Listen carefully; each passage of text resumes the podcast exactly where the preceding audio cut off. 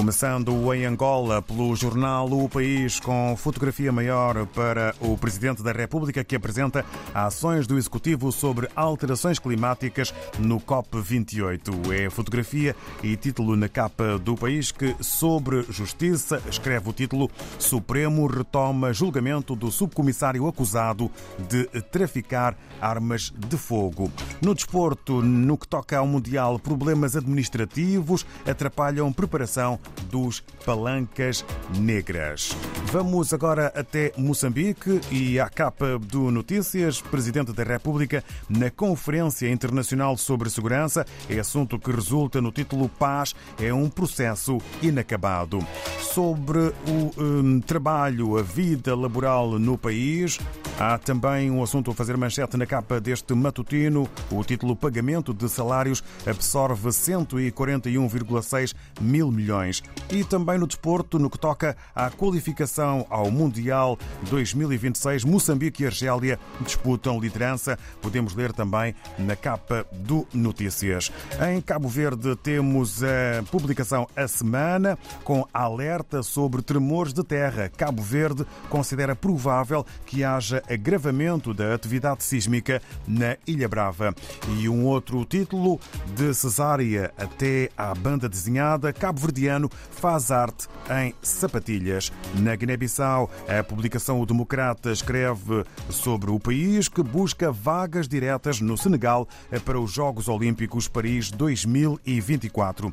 E em foco, uma figura da semana, Yasmira Dias, é pela sexta vez a campeã mundial em Jiu-Jitsu.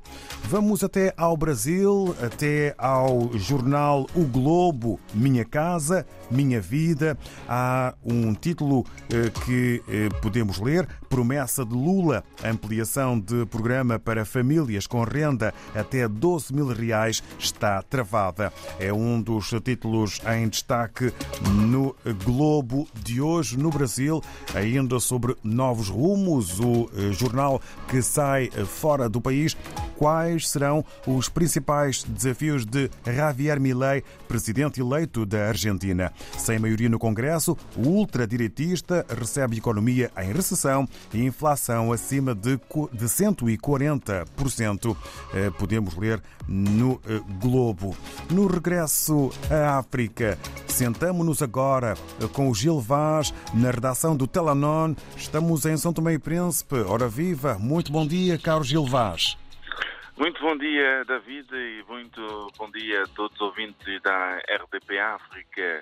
Para que São Tomé e Príncipe amanhece depois de um final de semana onde a juventude esteve em foco com a realização da Gala da Juventude, uma atividade que foi organizada pelo Ministério da Juventude e Desporto. E também o destaque também ainda do final de semana eh, para a juventude, a realização da segunda edição de Coloran, uma corrida de cores organizada pela CST, Companhia eh, Nacional de Telecomunicação.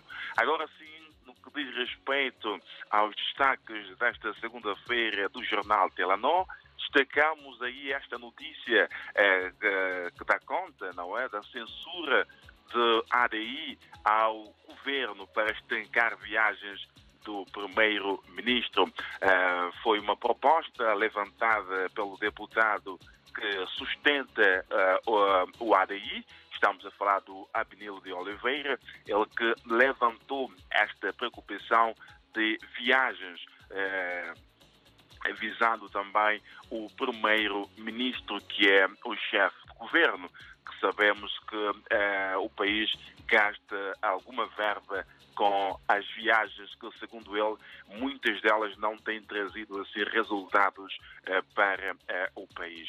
Ainda no calor de, de, viagens para serem estancadas, o Telanon fez questão de publicar este artigo internacional com o título São Tomé e Príncipe precisa seguir exemplo do Malawi. O Malawi suspende viagens de governantes ao exterior para conter custos. Então, é uma notícia também que nós podemos conferir esta segunda-feira eh, na mais recente edição do jornal Telenor. Quanto uh, à agricultura, temos aqui esta notícia: produtores de cacau pedem aumento do preço a nível nacional e ministro da Agricultura, Abel Bom Jesus, promete agir. É uma notícia que também podemos conferir nesta segunda-feira, na mais recente edição do jornal Tela Não. Também destacamos uh, a situação da CST, onde o sindicato da CST exige ao administrador Fresão justiça salarial e redistribuição justa dos rendimentos. Então, para dizer que é pela primeira vez que né, a CST, a Companhia de Bandeira eh, São Tomé, vive um momento de tensão entre a representação dos trabalhadores e a administração. E esta tensão foi manifestada por meio de uma carta chegada à administração eh, na última semana, onde o grupo eh, apresenta assim a proposta de melhoria das condições salariais e, e, é uma história também que nós eh, prometemos acompanhar ao longo eh, da semana. Também destacamos nesta segunda-feira eh, a questão do património das roças que continua a ser vandalizado. É uma notícia também que nós destacamos esta segunda-feira porque há aumento de, deste caso em São Tomé e Príncipe e há toda a necessidade de que possamos tomar medidas concretas para estancar, caso não, muitas das infraestruturas coloniais poderão desaparecer em São Tomé e Príncipe.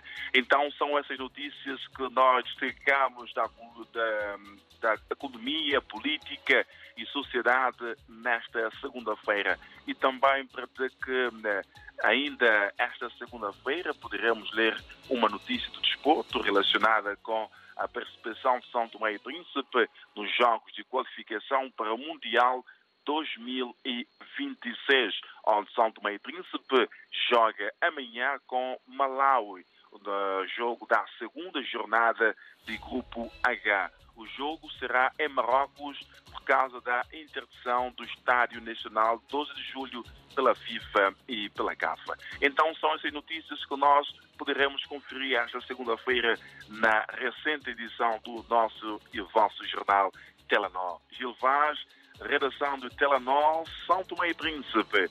Para toda a lusofonia, uma boa segunda-feira e ótima semana laboral.